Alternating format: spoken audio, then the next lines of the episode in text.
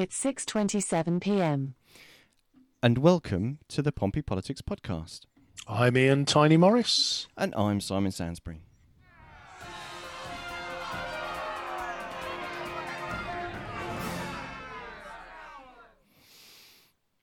So here we are, the end of a very, very hot, then very, very damp week.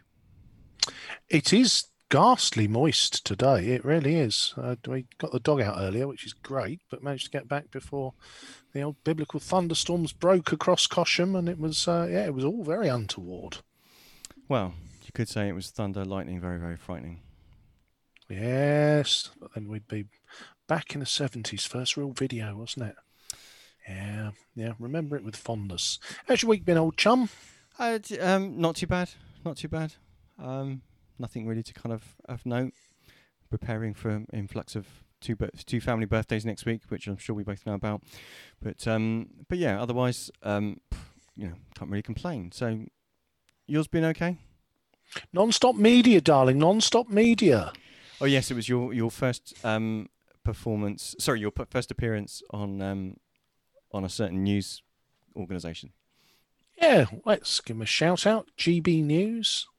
So interesting. No, it was uh, it was all done remotely, so it was all perfectly possible. And uh, although I, a little unfair based on my my local stereotyping that they selected a a policy where I had no option but to uh, attack the government stance. So uh, Oh. yes, it was all very uh, all very sensible, bit nervy, but was fine. But then spent the day in London filming on behalf of, of Guide Dogs um, with a piece of work we're doing for our digital media, Wow. which was even more unnerving because that was that was we need you to go into makeup now. Which you think, oh, well, poor poor lady's got a work cut out there. So Yeah, I was going to say Yeah. there's there's, um, there's only so much one can do uh, with with a bit of foundation and eyeliner. Um, as um, yeah. Um, so um, it wasn't only us that had interesting weeks, was it? The um, so last week's show we talked about the pending full council meeting that was due to take place on the Monday. which never happened. No, but it, it started and then it finished. yes, yeah. Our usual sweepstake of how many hours will it run? Um, well, well, no one was anywhere close to collecting on those uh, on those odds. Uh, no, they um they did indeed um they did yes. So w- what happened quickly before we because we've got a packed show. Yep. So as as you know, we understand it, there was a so on the Friday, the, some of the Conservative councillors met with Matt Atkins. Um, Matt Atkins tested positive for coronavirus on the Saturday, and hopefully is uh, is uh, through the worst of that and starting to feel better. Um, so none of the Conservative councillors got the track and trace ping. So all took a, a lateral flow test on the Monday morning. All came back negative. So proceeded to the Guildhall to allow the meeting to proceed. Um, there was then a discussion about what had taken place. Obviously, they revealed that Matt wasn't going to be there. Um, and I'm not sure who the decision maker was, but the decision was taken that the meeting should be suspended, postponed, cancelled, and everybody went home. And then there was quite a bit of muttering on, on social media as to whether it had been appropriate that the Conservative councillors had turned up at all. Yeah, it seemed an interesting local replay of what happened to Boris Johnson and Rishi Sunak over the weekend. Yeah, a little bit. Although there was an element of uh, the the Boris and Rishi said, "Oh, we're taking part in this new thing," because both of those had been pinged by track and trace and told to self isolate, and they said, "We're going to do a different thing," and then everybody got very cross about one rule for one and one for the other. To which they said, "Oh, sorry, did we say we're going to do the thing? No, we're not doing the thing. We're going and self isolating now."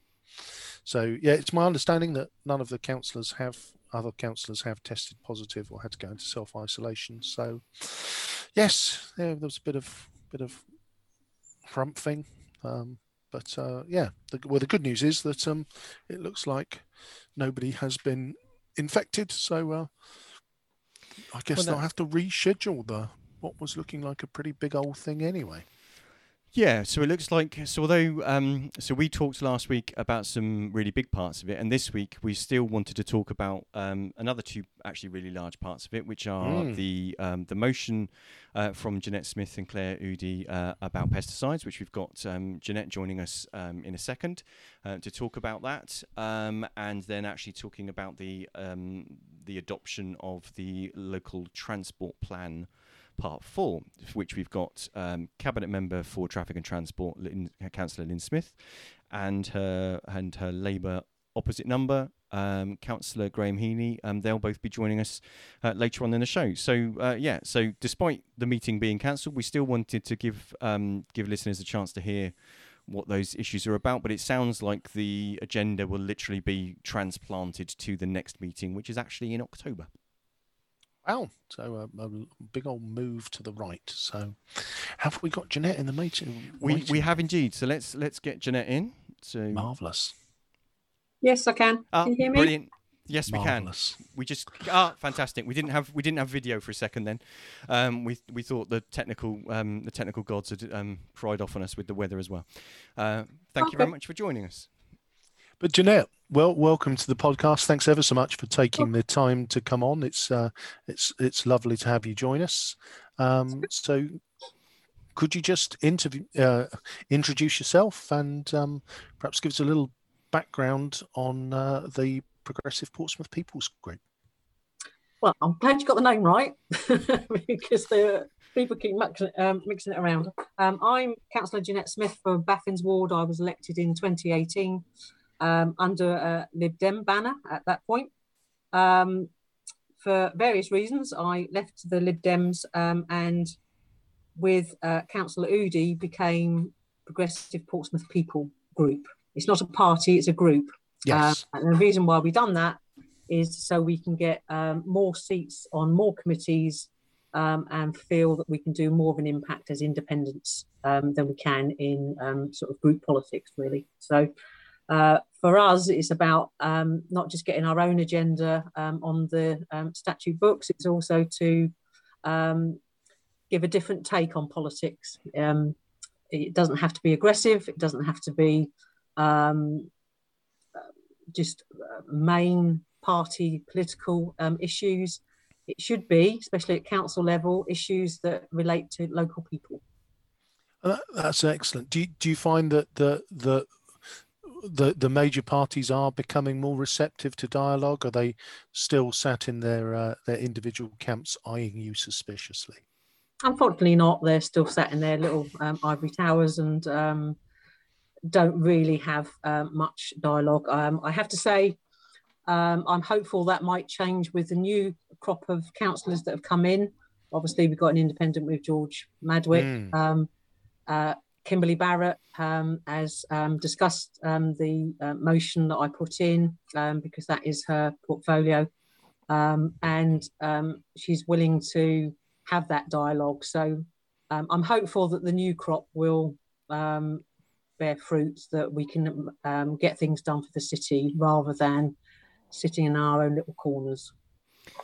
But unfortunately, that didn't work on the full council meeting because we didn't have it. So.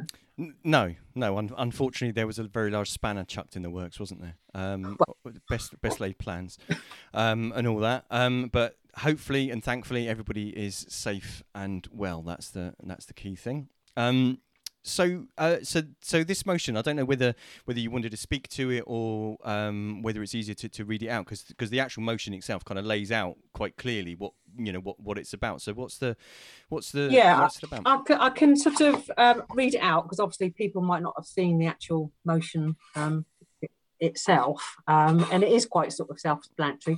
Um, the reason why um, I put this down as a, a motion was um, all our motions that we put in with um, from the Progressive Portsmouth people is from residents and our constituents in in whether it's Charles Dickens um, or whether it's Baffins um, and um, that is the way I believe that politics should be. You know, it should um, motions should be not my own personal agenda, but it should be what's sort of coming through. So, uh, two allotment holders came to me quite a while ago, um, about 14, 15 months ago, um, saying about pesticide use. Um, and I try and do things in an informal way. So um, I went to the cabinet member at that point, which was um, Steve Pitt at that point, um, to try and sort of get something done. And unfortunately, the wheels turn very slowly uh, within the council, and um, I then decided it's time to have a motion rather than just try and do things behind the scenes. So, the notice of the motion, um, um, and I'll read it out, was at last count, 38 different toxic pesticides were being used in UK towns and cities. They are sprayed in parks, playgrounds, and other green spaces, road verges, pavements, and around shopping centres, hospitals, and schools. Almost all of the pesticides used are weed killers designed to do nothing more than keep places looking neat and tidy. These chemicals are linked to an array of health problems, including cancer, asthma, birth defects, and reproductive issues. Vulnerable groups such as children, pregnant mothers, and the elderly are particularly at risk. Wildlife such as bees, birds, and hedgehogs are increasingly seeking refuge in our towns and cities. However, the overuse of pesticides in urban areas is contaminating the natural resources that they depend upon. Our pets can also be susceptible to pesticide poisoning. But urban pesticide use is unnecessary. There are many viable and cost effective non chemical alternatives available, and more than 60 towns and cities across the UK have already taken action to end or significantly reduce their pesticide use. This council calls on the administration to immediately ban the use of all pest forms of pesticide use on all areas of land under the authority's control and change to non-chemical alternatives, including planting urban wildlife meadows. Now, um, there's been a lot of motions and talk about the green agenda um, across many um, council meetings. And this is such a simple one that I, I, I wasn't quite sure why it wasn't looked at first and sort of done. Um, so, from a council point of view and uh, authority wide, we are leading the way with the green agenda and the sort of pesticide use. I think um, since putting in that motion, I think the people have been divided into two camps. They either see it as a solution, pesticides, or they see it as a problem. Mm. Um, and we have got to sort of investigate the use of these pesticides about how they are affecting health, um, how they are affecting sort of um, the crops that are sort of grown, and do we really need to um, get rid of the plants that because what it does is basically it kills plants that we don't like. Mm because weeds are plants, it, it, it, you know, whichever way you sort of um, cut it. So it really depends on whether um, we are using pesticides for the right reasons or there are so many alternatives now to pesticides that we can actually move away from them. Um, but, but what we do is that we argue about the cheap option, which pesticides are, rather than a creative option and I guess does that speak to Jeanette the, the fact that there there could be you know there, there could be times when it is appropriate. Um, I'm thinking about you know sports pitches and and and keeping them all grass rather than a mix, or you know again you, you spoke in the motion about you know some some uh, effectively about them being sprayed curbside. Obviously, I, I'm guessing that's to keep invasive weeds from breaking up paving areas and so I guess in terms of it would seem that there are some easy alternatives or some areas where we can be more relaxed about the way what's growing in that space. And there are some areas where perhaps the the answers are more complex and nuanced. Yeah and um, sometimes when we talk about pesticides we don't talk about them locally. We're talking about um, farming and you mm. know the use of industrial sized um, areas for pesticides for crop um, getting the most crops that you can out of sort of the mm. land.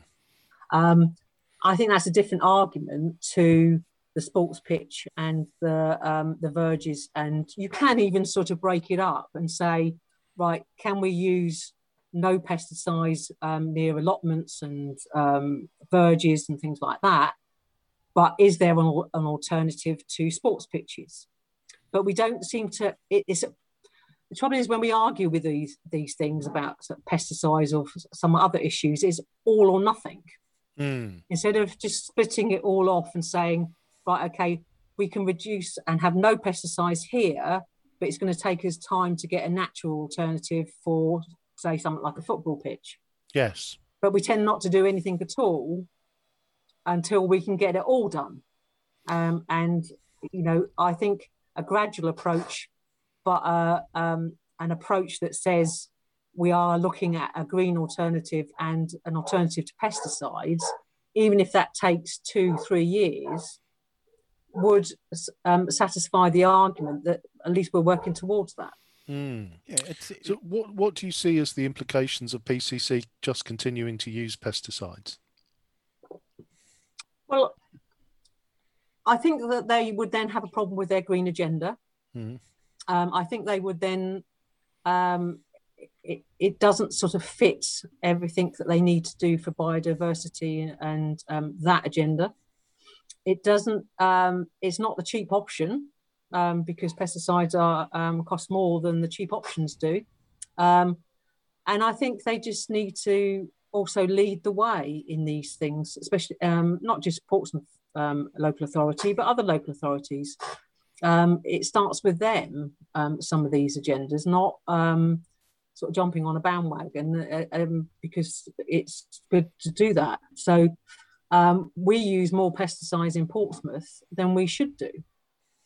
And we have done for years um, we, at, at a cost because it's cheaper in the long run to get rid of the weeds. So Mm.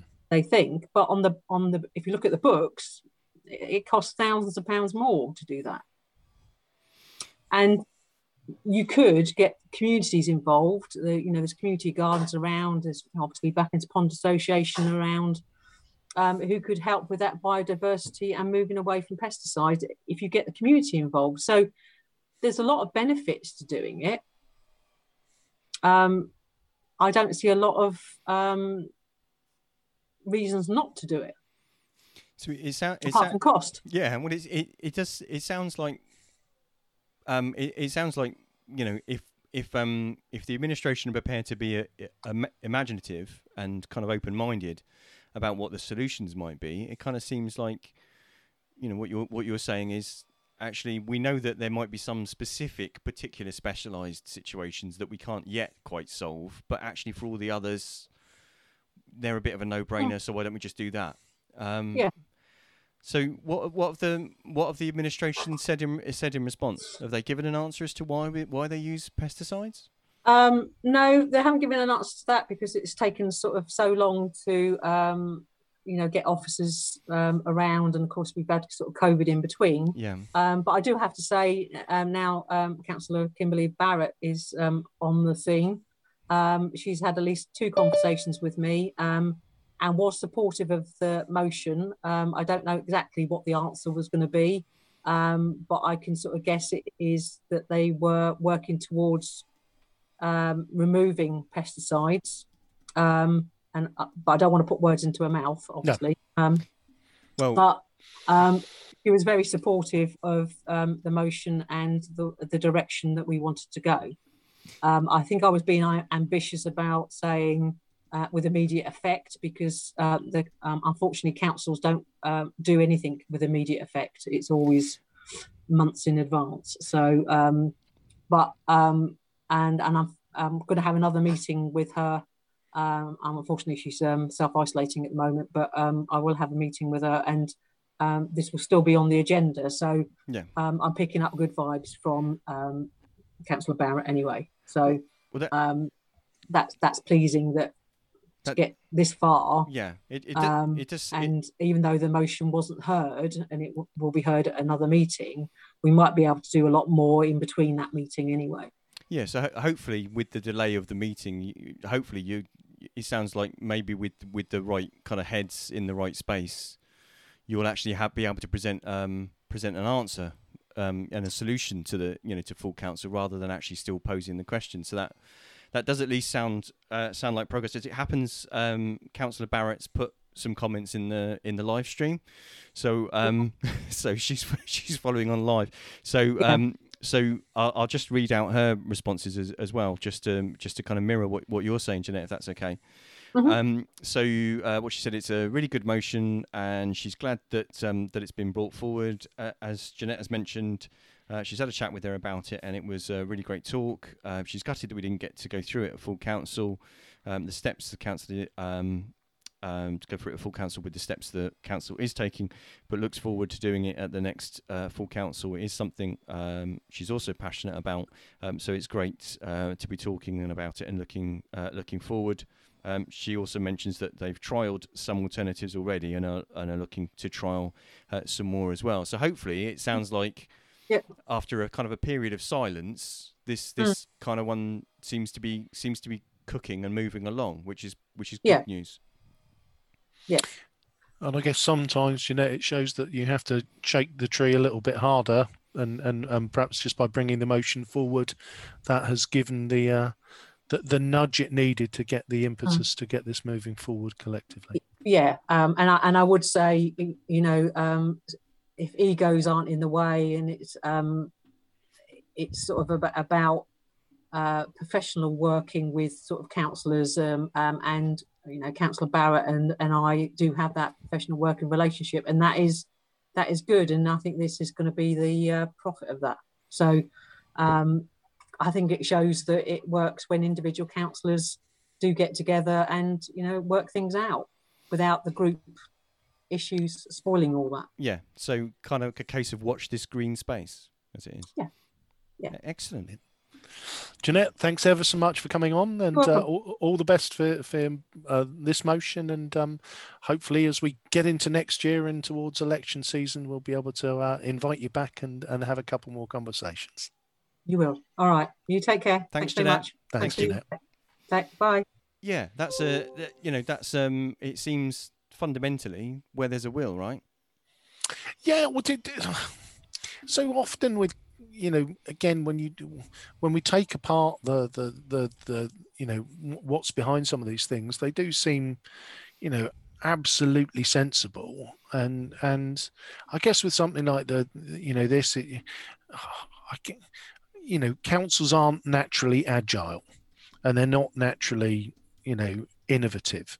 So the fact that they've probably been spraying weed killer for decades and it seems to have done the job uh, no you know there's that element of nobody's probably gone back and said do you, do you reckon we should still be doing that now? It is 2021 and you know some well, we've got an awful lot in the shed mate so i wouldn't i wouldn't be changing anything too quickly. So yeah hopefully it sounds very positive that this one's getting the traction it deserves.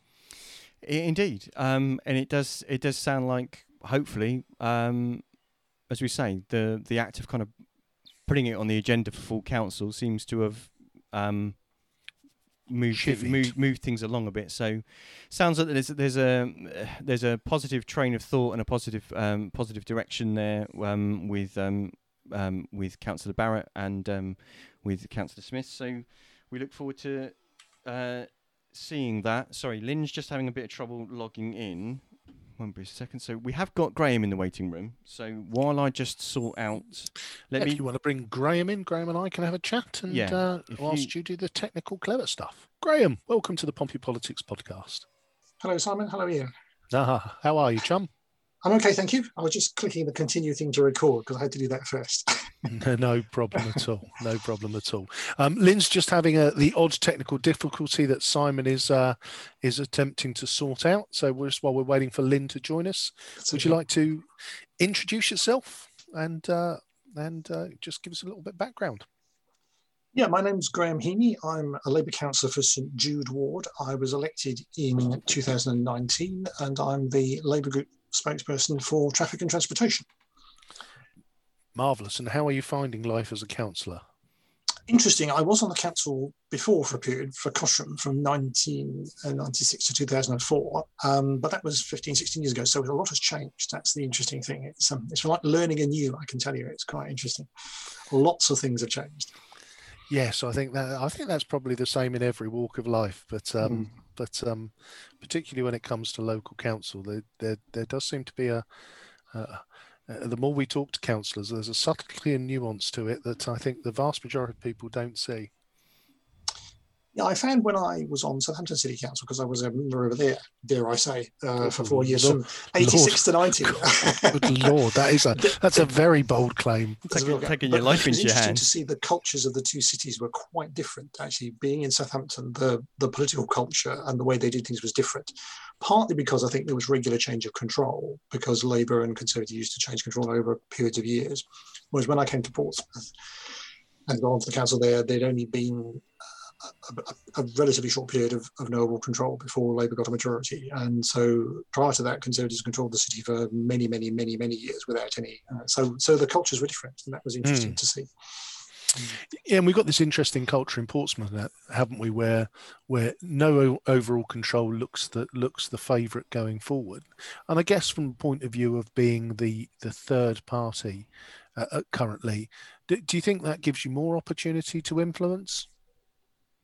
Yes, it does in many ways because the, the, the, cabinet system means obviously that cabinet members have got more ability to make decisions on a sort of month by month basis, and we're not there to vote on them, so to speak. But when it comes to strategies and policies and also motions to council, we can influence things, and we will, you know, we, we do we do weigh up and we do talk to the administration. We will support them where we think they're doing things that are good, and sometimes we won't agree. But you know, we so you do have some influence. Yes, yeah. We now have Lynn just joining us. Lynn, welcome. So I listen to Radio 4 in the mornings, and they're always having problems with connecting to talk to people on phones because it's all mobile technology and it's terrible. It's like ancient. So why don't you use, why don't use a landline? You get through much easier. Yeah, no, it's it's um, uh, we we chatted at the start of the show, Graham. I I, I had my my first outing on uh, on GB News on Wednesday, and of course everything was fine until about four minutes before I was due to go live, when suddenly that message that says your internet connection is unstable started bubbling out on the screen. It's like, not now. Yeah, you want any Anytime. time, but now, yeah. But now, Oh, but, um, no. Not I not know, for your terrible. not for your But, uh, national yeah, we- debut, we- Ian. No, there- there surely was a not. lot of hammering of keys and changing of uh, networks, and we finally got there. So Hmm. Well, according to my screen, I've got two Lynns joining the meeting, so this could be interesting. Lynn, can you hear and see us? Um, yes, I can. Fantastic. Marvellous. Yes. Um, hang on, hang on. Your your email uh, just totally disappeared. Oh, crikey! Right. Well, sorry about the sorry about the gremlins. Um, glad we got there in the end. Thank you for persevering. Um, That's all right. So we've we've asked. So now that you're now that you've just literally rushed in the door. Um, so Graham's done his intro- introduction. So we'll we'll let you do yours. Um, if you can just introduce yourself and um, who you who you represent. Yes. Can I just warn you? I have a lunatic dog who will interfere with with um if people come on. And Yeah. they- he doesn't like the sound. Okay. Yes. Okay. I'm Lynn Stagg. I'm I'm one of the Baffins ward councillors, and I'm the cabinet member for traffic and transportation. Fantastic. Oh, marvelous, Lynn. Welcome to the Pompey Politics podcast. Lovely to have you on. Oh, thank you. Okay, so um, so let's get into the let's get into the questions. So this this first one to Lynn, and um, and then we'll do a question to Graham, um, and we'll also give you a chance to to respond to um, to Lynn's responses as well. So so in a nutshell, here's the here's the thing to kind of boil down. We're asking you to boil down like 64 pages of documents into about 30 seconds worth of um, um, sound bites. So good luck with this. Um, so what's the what's the purpose of the transplant tra- transport plan? Sorry, the tra- yeah the transport plan. I need to transplant. The transport plan. Um, how does it follow on from the others? Well, the transport um, plan, every lo- local transport authority has to write one. Um, and this is the fourth one that this has been around.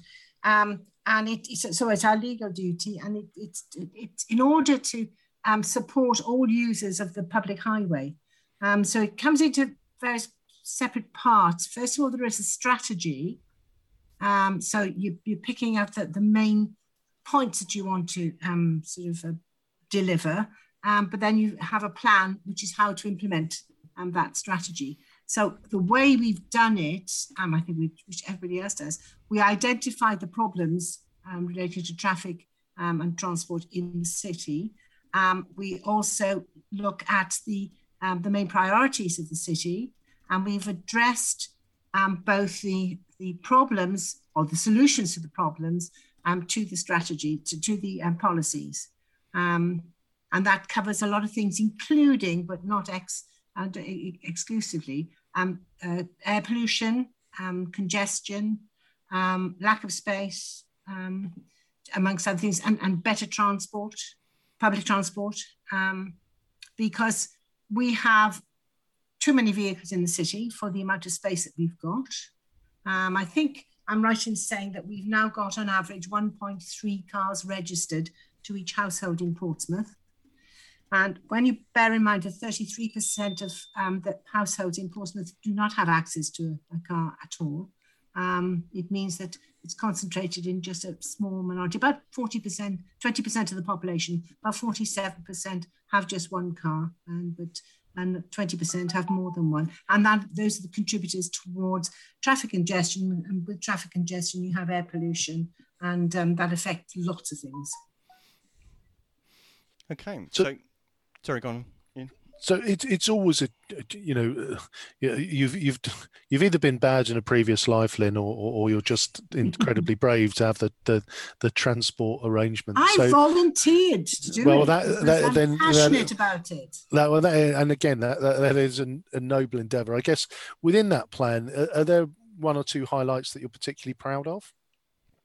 Well, yes, I think the fact that we've got, for the first time, I think ever, we have an integrated fully integrated transport plan, which will is at the moment lasting for 17 years. I'm not saying it's going to be static for 17 years, but mm. we have got a plan um, that at the end of 17 years, we should have a fully integrated um, uh, transport um, system plan um, map for the whole city. So it's integrating um, the private car, um, EV charging points, improving public transport, um, and so on and so forth. And that I think is important because we will then hopefully have give, given residents access to the best way to travel around um, the city. And that's the important thing because travel around the city is not that brilliant at the moment for lots of reasons, such as congestion, but also our public transport um, service, particularly with buses, is particularly poor. Rail isn't that brilliant either.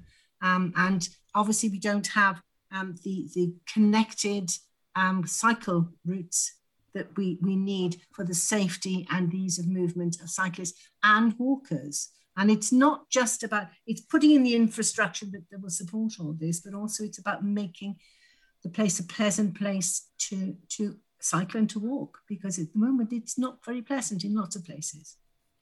Marvelous. So, so Graham, you've obviously you've had a, a, a good read of the plan. What, what are your thoughts on it? Yeah, it's a very detailed document. There's a lot of stuff in there and a lot of stuff that I would agree with. I, I just wanted to quote the vision because it seems to me to be quite important. It says by 2038, Portsmouth will have a people-centered connected travel network that prioritizes walking, cycling, and public transport to help deliver a safer, healthier, and more prosperous city. Mm-hmm. The emphasis there is really interesting. There, there's the dog that Lynne warned us of. I didn't know different. I would suggest that Lynne may have trained her dog to listen for Labour voices. But we'll, I was, I, you took the words out of my mouth. We'll, we'll give, we'll give her the benefit of the doubt. I seem to get away with it, Graham. So that's that's that's a good news for me. Well, normally I do, but I just forgot. So. no just worries. To, just to say about the, the strategy, I mean that's an interesting emphasis because it is saying that that walking, cycling, and public transport are going to be the the key priorities for the next few years. And I think there are two reasons for that really. One is the climate emergency, we all recognise now that um, climate and carbon issues are a real problem. The government has just recently announced that all petrol diesel uh, vehicles are going to be uh, banned from production from 2030 there's going to be the COP26 conference in November. So the world is focused on this at the moment, and transport is part of that. So transport has to address the issues of carbon, and one of the ways is reducing levels of car use and trying to maximise the uh, cleaner ways of, of going about uh, daily transport because we all use it. We all use transport in all sorts of different ways. I think the second important thing is air quality. We do have an issue with air quality in the city, and um, there's plenty of evidence to uh, to back that up. I mean, the, uh, the Royal College of Physicians, for example, produced a report in 2016 called uh, Every Breath We Take, which highlighted the problems of poor air quality on health. And we had a, a landmark judgment from the coroner, the South London coroner, in December 2020, when he said that the death of a, a, a young child had been a direct that, that pollution had been a direct contributor to her death. So that's unprecedented, and that means that policy has to respond to this. You know, we can't ignore this. Um, so those, I think, are the two key reasons why the strategy is really important and why we need to look at how we can improve our transport system and make it uh, less damaging to our health and to our environment. Do you think the document goes far enough? There's a lot of things in there, and I think the key to this will be the pace and the scale of change. You know, can we get the pace and scale of change right? Given that there's going to be an annual review or implementation, I think that's going to be the, the, the point at which we look at it. We've also got to be able to give some way of measuring whether what we're doing is having an impact. Um, that's what I'd be looking for. You know, what, what, how are we, how are we measuring what we do, and have we in advance thought about how we measure what we do to see if it's having an impact? And if it's not, why? What can we do about it? So I think those are the the key things there. Really, uh, there, there are some things I would do a bit differently. Um, uh, in the sense of bringing things forward. I mean, I can talk a bit about that if you if you, if you want me to. Um, if we can save that for a minute, Graham, yeah, that would be grand. Okay. Yeah. So that's that's that's what I'm saying. It's about pace and scale implementation is really the key here. So there's a lot in the implement. I mean, there's a there's a lot, as you said, there's a lot in the in these set of documents here, and and if anybody, mm. and I, would invite anybody to go and have a look at them. You can download them um, from the council's website. I mean, I, I got them from the from the agenda details that, um, from from the aborted uh, full council meeting from from Monday. Um, but there's there's a lot in there. Um, the implement there's an implementation plan with a timeline, and it kind of goes into kind of some things in a in a bit specific. So um, obviously we're not going to we're not going to read all that out here. Um, but it, but it's, it, it, it, I guess there's there's a lot to try and get across and try to get people um, to to see. So so Lynne, what what's what what are the things being you know that are being balanced here in order to in order to achieve the strategic aims of the of, of the piece itself? What sort what are well, the kind of things? Is that is it the the politics of it? Is it the money? Sorry. Is it the sorry, go on. Go on. No, I'm not interrupted. Sorry. No, that's that's all right. So, is, you know, what what are the sorts of things that are being balanced? Is it the is it is it funding? Is it the political will? Is it the you know the cost politically of uh, of doing things? Because some of these things are um, can be quite contentious and unpopular. What what are the sorts of things? being being balanced in order to in order to deliver a um, a, a, greener and healthier city? Well, obviously, an, an awful lot of what is planned depends on budget, mm-hmm. money being um, or fund funding. Let's forget budget, budgeting for a minute. Unfortunately, the, the LTP funding is not ring fenced. So we get about two and a half million pounds a year, um, but that is not ring fenced. This year, we're only actually getting a million pounds of it because that's the way the, the council sort of um, sorted out. So we depend to a large extent on um, putting in bids. I mean, we, we were successful in getting bids under the um, um, uh, Future Cities. Um, and uh, we got 56 million pounds. I mean, that's that's not just for Portsmouth; it's sharing it with with um, Gosport and, and, and, outside areas as well. Um, but of course, you can you can budget things. You can you can uh, draft out the, the, the costs, um, but if you don't get the funding to, to actually you can't um, deliver those, it makes it difficult. Which is why it's sort of it, it's it, it everything has got different levels, you know, and and, uh, and levels. We can do this if we got this much money. We can do that if we got extra money. So that is one thing. Um, so we, we bid for money, but we also get grants. Um, and we can also, people think that when we um, when they get fined, you know, for parking in the wrong places, that this is it, it's um, what do they call it? Portsmouth Council's um, cash cow, you know. well, yeah, I, I um, think I think some people seem to seem to imagine it ends up these those fivers end up in the back of Gerald Vernon Jackson's pocket. That's absolutely, and in fact, yeah. it all has to go by law into the parking reserve, and the only things that the, the parking reserve money can be spent on is transport related things. So some of the this is the, the, the lesser everyday things like not the big issues, but if somebody wants to have a, um, um, a crossing somewhere, is a crossing somewhere, um, or a one-way street, some, sometimes that money will have to come out of um, somewhere like the parking reserve if there isn't any other money available. So budgets are, are, are a, a, bit of a problem. Um, the political, the political will is certainly there um, to do it, but residents outside there, you you mention the possibility of taking away parking spaces, and they're up in arms. So, and that of course costs votes. And this is where we have a, a real problem. And, and, any party will have exactly the same problem, um, not just the, the, Lib Dems. I mean, for example, we put in um, six bike hangars. I mean, it's an ideal city to have them in. We've got a lot of um, houses that open straight out in the street, but also the majority of houses have only got small um, uh, front um, areas, you know, where they can store a bike. And, and the number of emails I had about they would take each one of those took up a whole parking space, you know, and this was shocking gasp. And it, it's, it's almost like a capital offense, you know, to take a, so we have a problem there. In, we've got to try and convince um, people to see the bigger picture, which is why we're putting out, I say we, it's the, the administration is putting out in September, a sort of, it's a bit like flagship, but it's, it's, it's, uh, it's about transport. So it's actually explaining in, in, in more simple terms um, the local transport plan and how people can see where they fit into it. Because yes, we've got to um, reduce the number of cars in, in the city, which are ever growing. The number of cars is forever growing, but you have to have alternative methods of transport in order for those people to travel. So this is where we need to have a greatly improved uh, public transport um, system. We're working with the bus companies. Fortunately, the national bus strategy has recently um, sort of um, come out, and um, the, the bus companies are more than willing to um, work with us, and also with the rail companies. So we have to have joint partnerships are an important part of this because you can't do things alone, and if you if you do things with other um, partners, that cuts down the cost, but it also gets a fully integrated system going. So those are some of the some of the problems that mm-hmm. we, we face.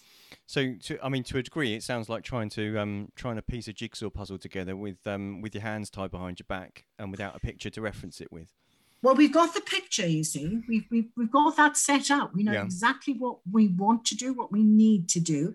That, as I say, will change over time because I mean, yeah. as you know, I mean, technology is changing so rapidly um, that you know, in five years' time, a lot of what we, we're suggesting will probably be out of date and be replaced by something else.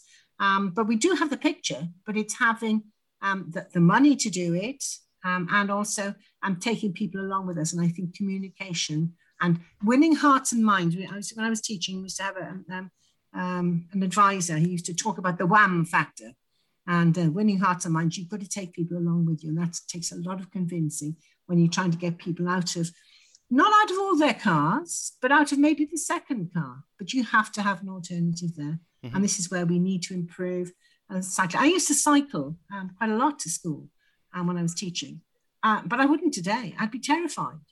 Um, so we need to have safer routes for people to cycle because there are a lot of people out there who would be willing to cycle, um, but they're, they're too scared to do so. So there's yeah. a lot of things that need to be put in place in order to achieve what we want. Lots, lots of things there. Um, yes. So, thank you, Graham you know, you touched on it there. You know, there's some things that you'd like to see done differently. Can you just expand on that? Yes. Um, for example, in the strategy in year two, there's a development of a behaviour strain, a behaviour change strategy, and in some ways, that is something we should be bringing forward because if you don't start doing this until the second year of the scheme, it's going to take a while to get going. Um, so I think we could do something around that. Um, there was another bit. I think there was the question about the uh, non-residential parking restrictions. Now, this is essentially workplace parking charges.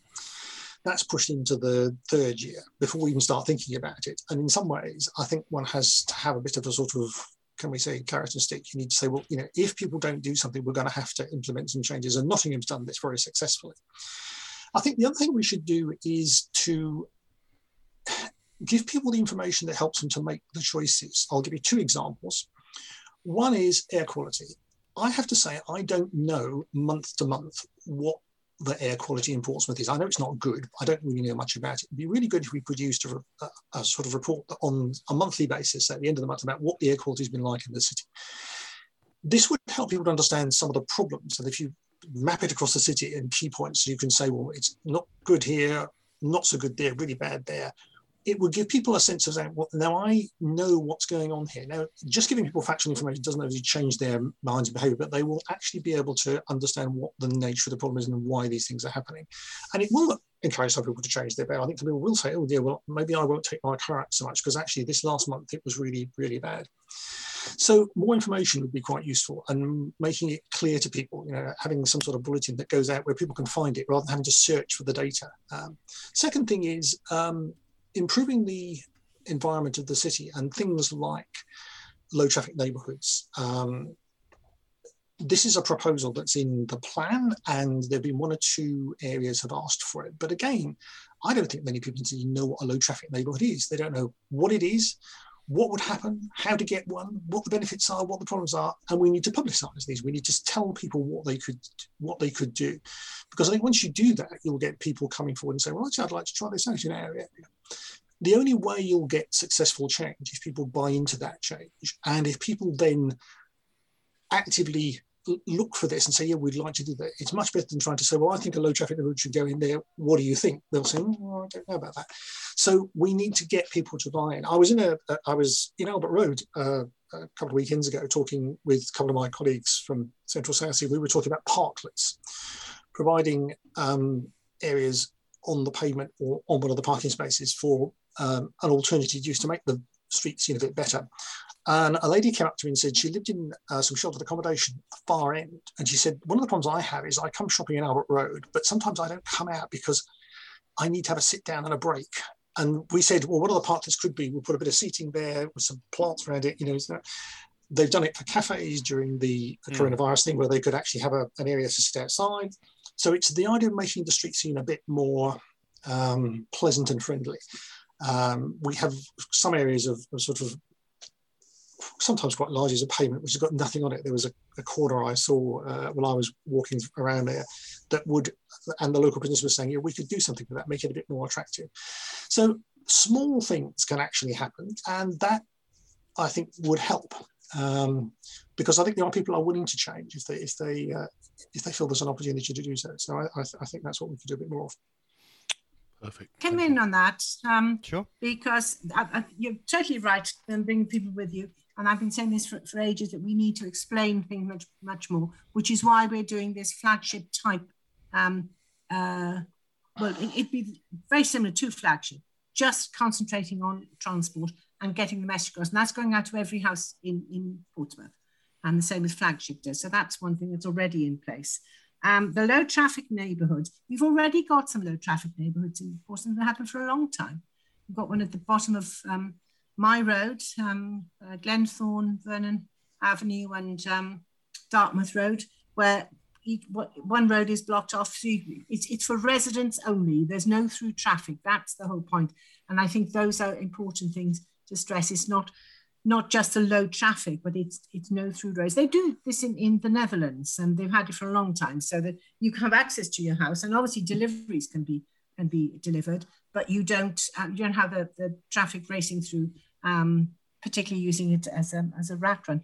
Parklets, and I totally agree, and we've already done that in, in Fawcett Road, but we were out only a couple of weeks ago in Tangier Road, actually, just down the road from where you live, looking at it um, in, in Tangier Road, and they've been doing the same thing. They're going around um, all the areas and looking at where we can put in things like parkers and benches um, and um, planters to green up the, the place. And, and one of the things that I would like to see happening is that local businesses or people um, take responsibility for, for keeping up those planters because then you've got ownership. I know well, I used to run a gardening club when I was teaching and I had a, a, a little club and we, we made up our own planters and they planted the, the pupils planted them up and they looked after them. And if anybody touched any one of those flowers, they would go ballistic because they were, they were their plants, they put them in. So if you have ownership, um, it, it helps a lot. But I totally agree with you. Uh, we need to get the, the local community involved a lot more. And we are because people are making um, suggestions which we're acting on. I mean, for example, car clubs is one of the things which we were well into um, introducing, and then COVID hit and we couldn't go any further. And a lot of that came from pressure from some from local residents who said in, in, in Southsea. So we, we listen to people, and that's I think communication is very important, and we've got lots of different methods, means of of communicating with people and of people commu- communicating with us. And I think that's very important.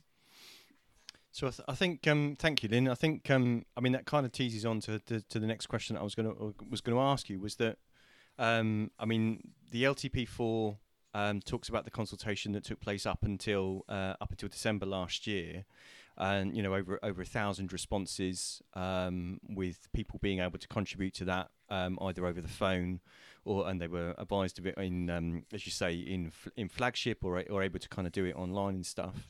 But with them, um, but it kind of seems that, and I, and I don't know. Obviously, Facebook isn't necessarily a, a fair reflection of, of actually what people are, what's actually really happening in the vast numbers of the community. But it kind of seems that every time, whatever the council announce, there's always someone saying, "But you didn't ask me," or "I didn't hear about this," or "I didn't I didn't know about this." What what what can be done to kind of improve that that feeling of actually involvement? Because if we want, as you, as you say, and, and, and as Graham was talking about, if we want people to say oh, actually, that's something I'd like to have done in my neighbourhood. Yeah, so yeah, it's being led by, um, Yes. being driven by, by, by the residents rather than kind of something being done to them. It's being asked for by them. How, how do you get, how, how do you kind of crack that nut of getting, getting more people involved? Well, we use as many. Have I got? Am I on? Yes, I'm. I Yeah. think I was still mute. Uh, um, we use as many um, uh, ways of communicating as possible. I mean, there are surveys that, that go out. Um, for example, on the buses themselves, people can can uh, which are obviously relating to um, public transport. Um, we use social media. There are press releases. There have been um, workshops. Um, and in fact, we're, we're looking at one now uh, for um, looking at the, the national bus strategy. and um, the officers were coming up with, you know, various people. And I said, hang on a minute, why not just use people who use the buses or who don't use the buses and find out why? So it's looking at a, a widespread dem- demographic um, spread. So we're using every every possible method. But if people have got other ideas and any other suggestions, we're more than open to them. Your, your dog's got a suggestion. That's perfect. So, just to just to kind of quite often we like to ask this question, which is we refer to as the magic one question. I'll ask it first to Graham. In terms of of you know a, a- green transport solution for for Portsmouth, if you had a magic wand and you you know irrespective of cost or bureaucracy, if there's one change you could implement tomorrow, what would it be? Well, I think if I had my magic wand, um, I would think about cycling, but you have to remember, not everyone can cycle. So I think my top priority would be to have a bus service and train service that was free for students and free for the elderly, and some and a system that operated on uh, a much more frequent basis. So effectively, a publicly owned public transport system, so that we could have frequent services. Uh, we'd pay for it, but keep it fares at sort of fairly low levels based on journey time and sorry journey distance um, so that it's affordable for, for for for most people and i think that would make a significant uh, difference because if you can just hop on buses when you when you need them it makes it much easier to make those choices I think that's a really great point. And if I just give an observation on that, i- that I'm actually entitled to a free bus pass and have been for 15 years. And I've never bothered to pick it up because the bus service in Portsmouth is so utterly baffling. I have no idea what I'd do with it. So um, no, I think that's a that's a great suggestion. So, Lynne, in terms of you're, you're sat in the big chair, you've got the magic wand. well, we're about to, to embark on working, but we're already started working with the bus companies because under the national bus strategy, they have to provide um, better service, reaching other parts of the city that no bus service um, reaches at the moment because there are lots of lot of places that are just on the fringe and and cheaper fares um, and earlier buses and later buses to serve people on shift work, etc., etc. So that's already happening. Magic one, right? Well, if I had, if it was money was no object, what I would really love to see is um, people who can't afford to buy um, cars that are not um, uh, petrol or diesel um, um, driven. So it could be EV cars or it could be um, um, hydrogen based, or people who don't have a car to have enough money. If they don't have a car, um, to have free bus passes um, to, to enable them to, to get around and get to work, um, but also um, to have the cleaner um, vehicles on the roads. And um, because that, because it's it's not just the clean air zone is tackling NO2, which of course kills around about 100 people each year just in Portsmouth alone. Um, but it's not tackling um, um, uh, what's the word I want? Um, The particulates. The particulates, yes, yes, uh, and that uh, kills even more people um, in the city. Um, so we need to have different forms of, of um, fuel for our um, for our vehicles, and that is money. And we have asked the government um, for help with that scrappage scheme, you know, to get rid of um, the the the really heavily polluting. I mean, it's not a free for all. You know, just um, well, if you fancy an electric car, just give you one. It's it's to it's to replace polluting vehicles because that is one of the big things that's going to clear up um, the air. That's only one of many things. I if I'd imagine one had had lots of other things. Uh, absolutely. I think you're looking for uh, somewhere between three and 15 wishes, but no, thank you for that. So, Graham, Lynne, thank you ever so much. You've been listening to the Pompey Politics Podcast. I'm Ian Tiny Morris. and our guests have been Councillor Jeanette Smith, Councillor Lynne Stagg, and Councillor Graham Heaney, and I've been Simon Sansbury.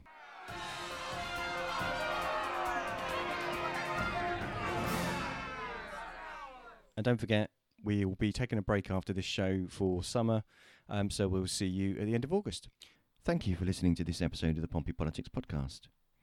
If you want to make sure you get notifications about upcoming shows and get to know when we're live, we normally broadcast live 6:27 p.m.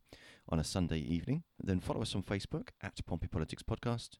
You can also follow us on Twitter at Pompey Politics One. Please, if you'd like to, feel free to leave a review wherever you listen to your podcasts, and you can even ask Alexa to play the podcast for you. Alexa, play the latest episode of the Pompey Politics Podcast. Getting Pompey Politics podcast from Amazon Music. Alexa, Playing the latest episode. Stop. see, it's easy.